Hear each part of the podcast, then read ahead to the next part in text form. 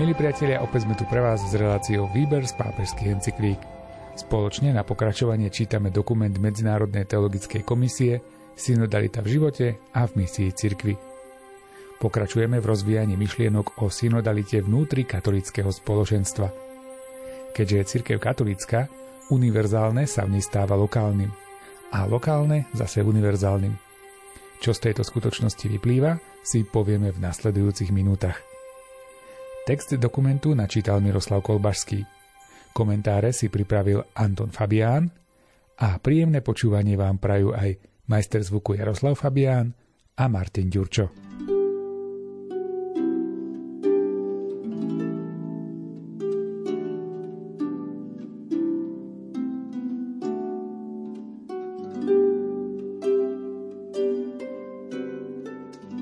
Vnútorný vzťah týchto dvoch pólov možno vyjadriť ako spôsob, akým je v jednej Kristovej cirkvi univerzálne a lokálne prítomné jedno v druhom.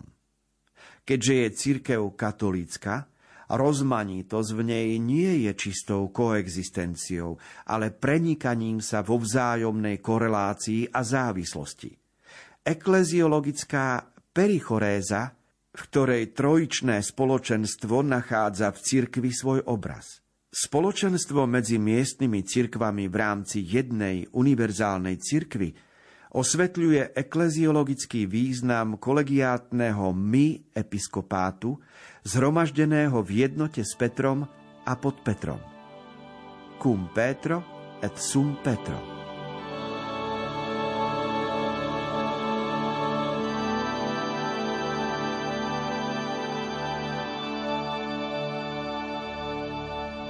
Jednotlivé biskupstvá, tak ako sú vedľa seba, keď tu máme Košickú časť, alebo Bystrické biskupstvo, alebo Nitrianské a rad radom, tak vzťah jednotlivých biskupstiev je samozrejme e, samostatný, čiže každé má na čele miestneho biskupa a teda nie sú jeden na druhom závislí. Ale na druhej strane tu patrí aj určitá súvzťažnosť a tzv. perichoréza, to je výraz prenikania, prebývania jedného v druhom. Lebo tak ako Otec, Syn a Duch Svetý sú jeden v druhom, tak aj starosti a radosti jedného biskupstva majú byť starostiami a radosťami druhého. Čiže pomoc poskytuje jedno biskupstvo druhému. Preto tie lokálne biskupstvá žijú a majú žiť bratským spôsobom, lebo je to ekleziologická perichoréza, spoluprenikanie, spoluprebývanie jedného v druhom. Čiže nemajú byť voči sebe ľahostajnými a chladnými a nezávislými na sebe, pretože tá nezávislosť platí, ale správne ju treba pochopiť. Takže potom spolu vytvárajú všeobecnú církev a univerzálnu na čele so Svetým Otcom v Ríme. Toto spolujestvovanie v univerzálnej cirkvi a zase existencia v konkrétnej lokálnej cirkvi v biskupstve je dôležitá pre pochopenie, čo to má so synodalitou.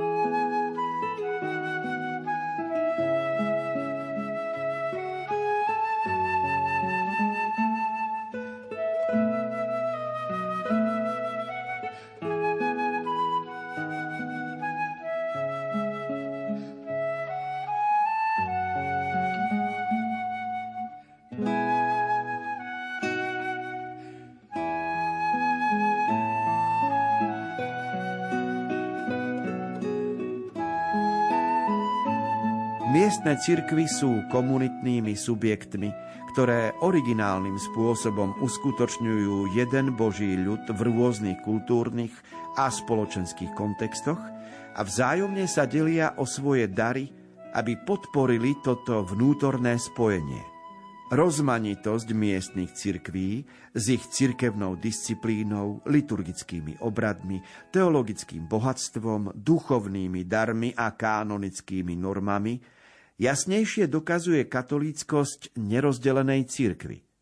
Petrova služba, Centrum Unitatis, chráni oprávnenú rozmanitosť, ale pritom bdie, aby tieto zvláštnosti nielenže neškodili jednote, ale naopak aby jej boli na osoch. Petrov úrad má slúžiť jednote cirkvy a zaisťovať jedinečný charakter každej miestnej cirkvy.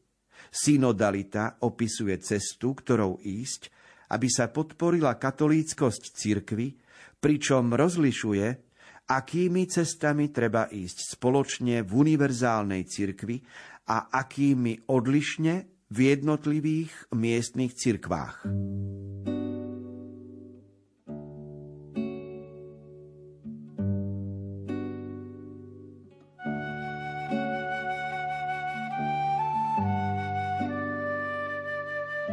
Na jednotlivých územiach naozaj biskupstvá majú svoje rozdielnosti, pretože iné zvyky sú v Španielsku, iné v Južnej Amerike, iné v Afrike. Iné zvyky a obrady poznávame tu v Európe, v našich krajoch, kde tisíc rokov bolo Uhorsko, tak sú obrady, ktoré inde vo svete nepoznáme. A v súčasnosti aj autorita cirkevná chráni zvyky a zvláštnosti, aj obrady, ktoré v tradícii veriaceho ľudu sa nachádzajú. Preto v jednotlivých biskupstvách rozmanitosť neznamená, že by boli iní alebo cudzí alebo na odštiepenie. To nie je na rozbitie, ale je to rôznosť, tak ako kvety na lúke nebránia jednote lúky, tak aj rôznosť určitých záležitostí v biskupstvách nemusí byť na prekážku cirkevného života vo všeobecnej univerzálnej cirkvi. A dôležité je pochopiť poslednú vetu, ktorá v 61. článku dokumentu o synodalite znieje, že treba rozlíšiť, ktorými cestami má kráčať univerzálna církev, všeobecná, a ktorými cestami má kráčať jednotlivá miestna církev, čiže biskupstvo.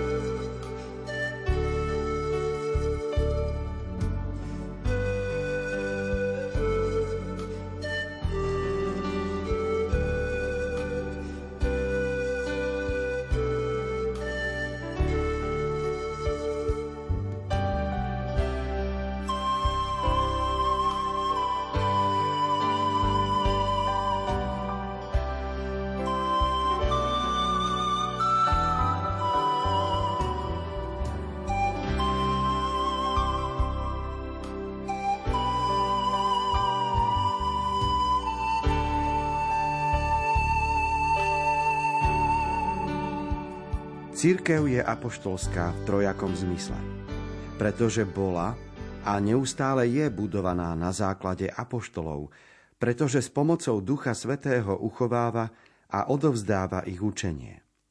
Pretože naďalej je vedená apoštolmi, prostredníctvom kolégia biskupov, ich nástupcov a pastierov v cirkvi. Tu sa zameriame na vzťah medzi synodálnym životom cirkvy a apoštolskou službou, ktorá sa konkrétne uskutočňuje v službe biskupov v rámci kolegiátneho a hierarchického spoločenstva medzi nimi navzájom a s biskupom Ríma.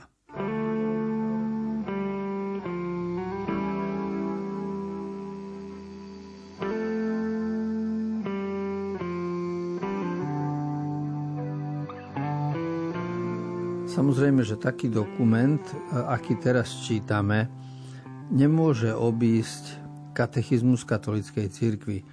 Aj v tomto článku, ktorý sme počuli, je polovička z katechizmu, ktorý bol v minulých desaťročiach vydaný a kde bola presne formulovaná aj náuka viery. Napríklad o tom, čo to znamená slovo, že církev je apoštolská.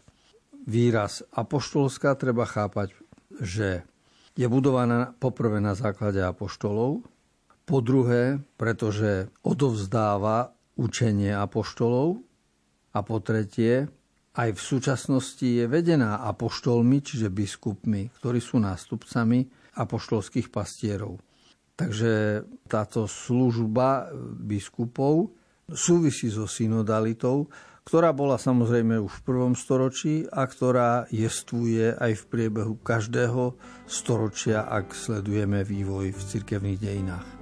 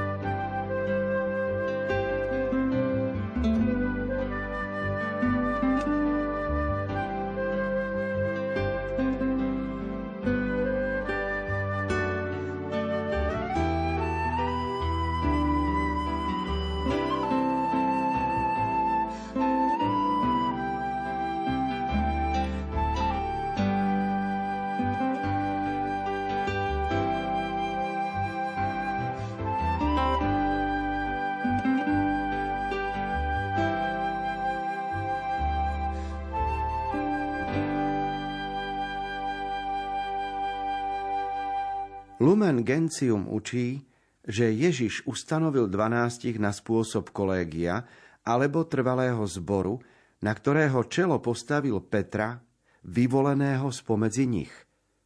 Hovorí, že biskupské nástupníctvo sa uskutočňuje prostredníctvom biskupskej vysviacky, ktorá im udeluje plnosť sviatosti vysviacky a začlenuje ich do kolegiátneho a hierarchického spoločenstva s hlavou a členmi tohto zboru.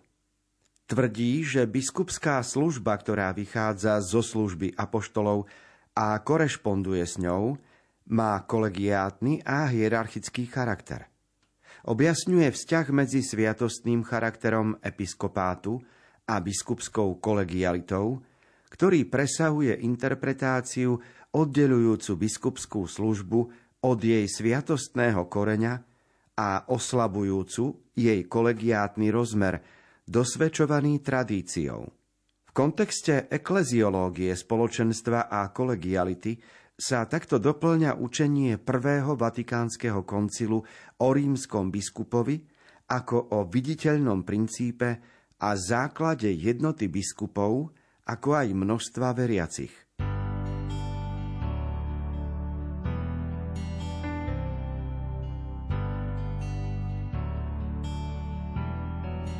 Tak veľa vecí si pamätáme, najmä z vyučovania náboženstva v škole, o tom, ako Kristus Pán ustanovil apoštolov a ustanovil ich ako zbor a v tomto zbore má svoje miesto Peter, ktorého dnes reprezentuje rímsky biskup a voláme ho pápež. Pravdou však je, že už menej sa hovorí o tom, že byť vysvetený na kňaza, biskupa alebo diakona znamená byť posvetený pre službu, byť vysvetený za služobníka, nie byť vysvetený za pána. Zatiaľ čo, no ono to sa tak povie, ale, ale ten znak, vonkajší viditeľný znak, čiže sviatosť kňastva, slúži na to, aby princíp služby bol zakotvený v Božom ľude. To znamená, že ak existujú vonkajšie viditeľné znaky, napríklad pri manželstve postava muža je vonkajší viditeľný znak, ktorým Boh dáva najavo, že miluje ženu. Alebo postava ženy je vonkajší viditeľný znak, že Boh miluje muža. Keď ideme na príjmanie, tak vonkajší viditeľný znak je kúsok chleba, biela hostia, v ktorej Boh vyjadruje svoju náklonnosť ku každému z nás alebo máme vonkajší viditeľný znak, čiže sviatosť, keď nad nami robí kríž kňaz, odpúšťa hriechy. A tak aj pri kňastve. Existuje vonkajší viditeľný znak, volá sa sviatosť kňastva, ktorým Boh dáva najavo, ako miluje celú farnosť, celé spoločenstvo, lebo posvetil jedného, ktorý má byť sluhom tých všetkých, čo tam sú byť posvetený, byť vysvetený, byť označený za služobníka je niečo iné, ako byť ustanovený alebo zvolený za predsedu, alebo byť v politickej strane, alebo byť prezidentom. A toto je dôležité pochopiť, že duch, ktorého má evanielium a duch, ktorým sú preniknuté sviatosti, toho ducha potrebujeme oprášiť aj v dnešnej dobe.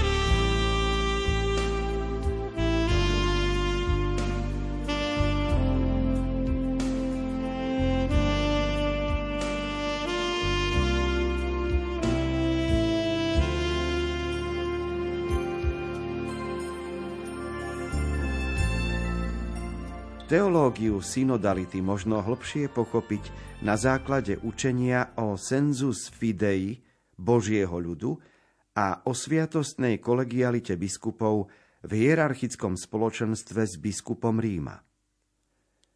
Synodálny rozmer cirkvy značí, že všetci pokrstení majú povahu aktívneho subjektu a zároveň vyjadruje špecifickú úlohu biskupskej služby v kolegiátnom, a hierarchickom spoločenstve s rímským biskupom. Táto ekleziologická perspektíva nás pozýva k tomu, aby sa synodálne spoločenstvo vyjadrilo pomocou termínov všetci, niektorí a jeden. Synodalita zahrňa uplatňovanie sensus fidei univerzitas fidelium, všetci, vodcovskú službu biskupského zboru, aj každého biskupa jednotlivo s jeho kňazmi, niektorí, a tiež službu rímskeho biskupa, jeden, ako službu jednotne na rôznych úrovniach a v rôznych formách, na úrovni miestnych cirkví, v ich regionálnych zoskupeniach i na úrovni univerzálnej cirkvy. Takto synodálna dynamika spája komunitný rozmer, ktorý zahrňa celý Boží ľud, kolegiátny rozmer, vzťahujúci sa k vykonávaniu biskupskej služby a tiež službu primátu rímskeho biskupa. Tento vzájomný vzťah podporuje singularis conspiratio, jedinečná zhoda, medzi veriacimi a pastiermi, ktorá je obrazom väčnej konspirácio prežívanej v Najsvetejšej Trojici. Takto církev neprestajne smeruje k plnosti Božej pravdy, kým sa na nej nesplnia Božie slová.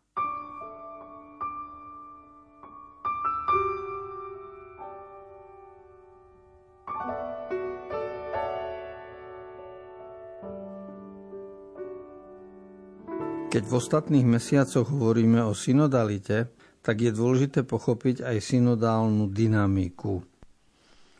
A synodálna dynamika znamená prúdenie života medzi pastiermi a veriacimi, vzťahy, ktoré vyplývajú mm, z toho, aké úlohy majú jednotliví členovia Božieho ľudu v rodine, aké úlohy a funkcie splňajú v nedeľu, keď sa zhromaždia v kostole a aké úlohy a funkcie splňa jeden z nich, keď je na fare.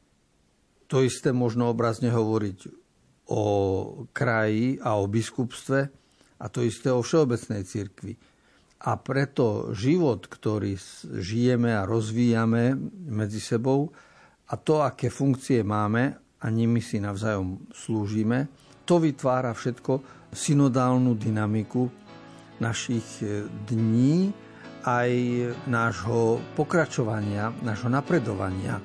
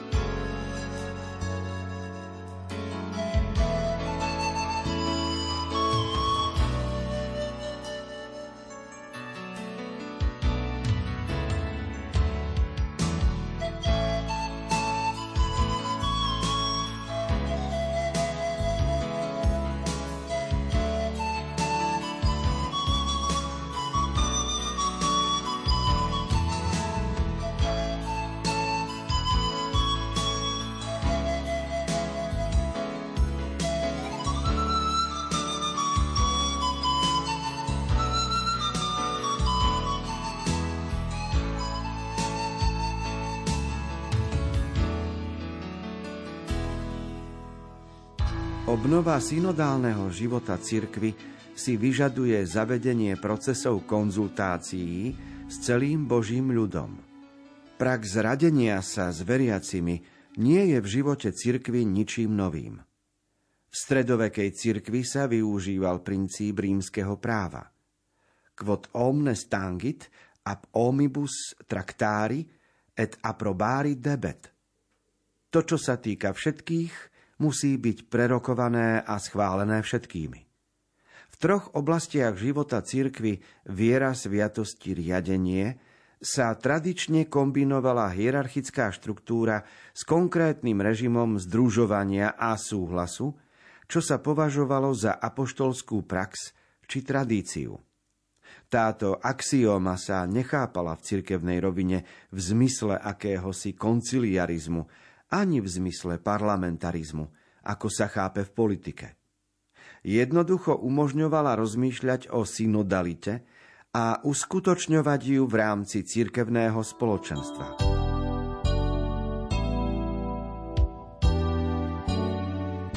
Keď sa hovorí o synodalite, tak na prvom mieste sa musí hovoriť o tom, že máme kráčať spolu, máme viesť dialog, máme sa spolu modliť a máme jeden druhého vypočuť.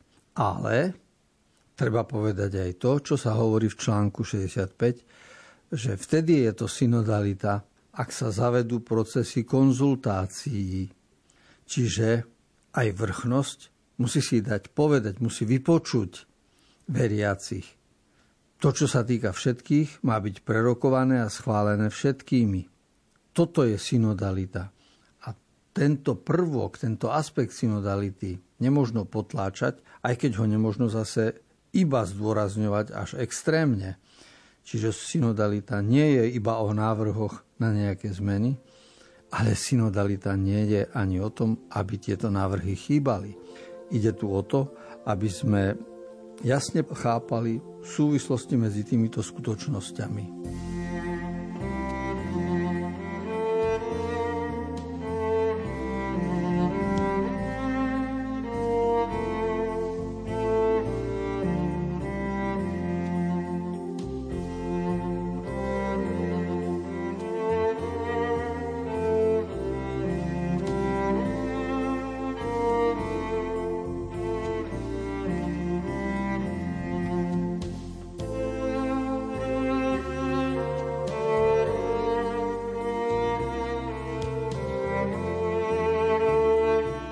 Synodalita v živote a v misii cirkvi.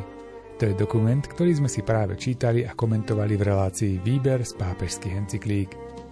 Milí priatelia, budeme radi, ak si nás naladíte aj o týždeň, kedy si pre vás pripravíme ďalšie pokračovanie relácie.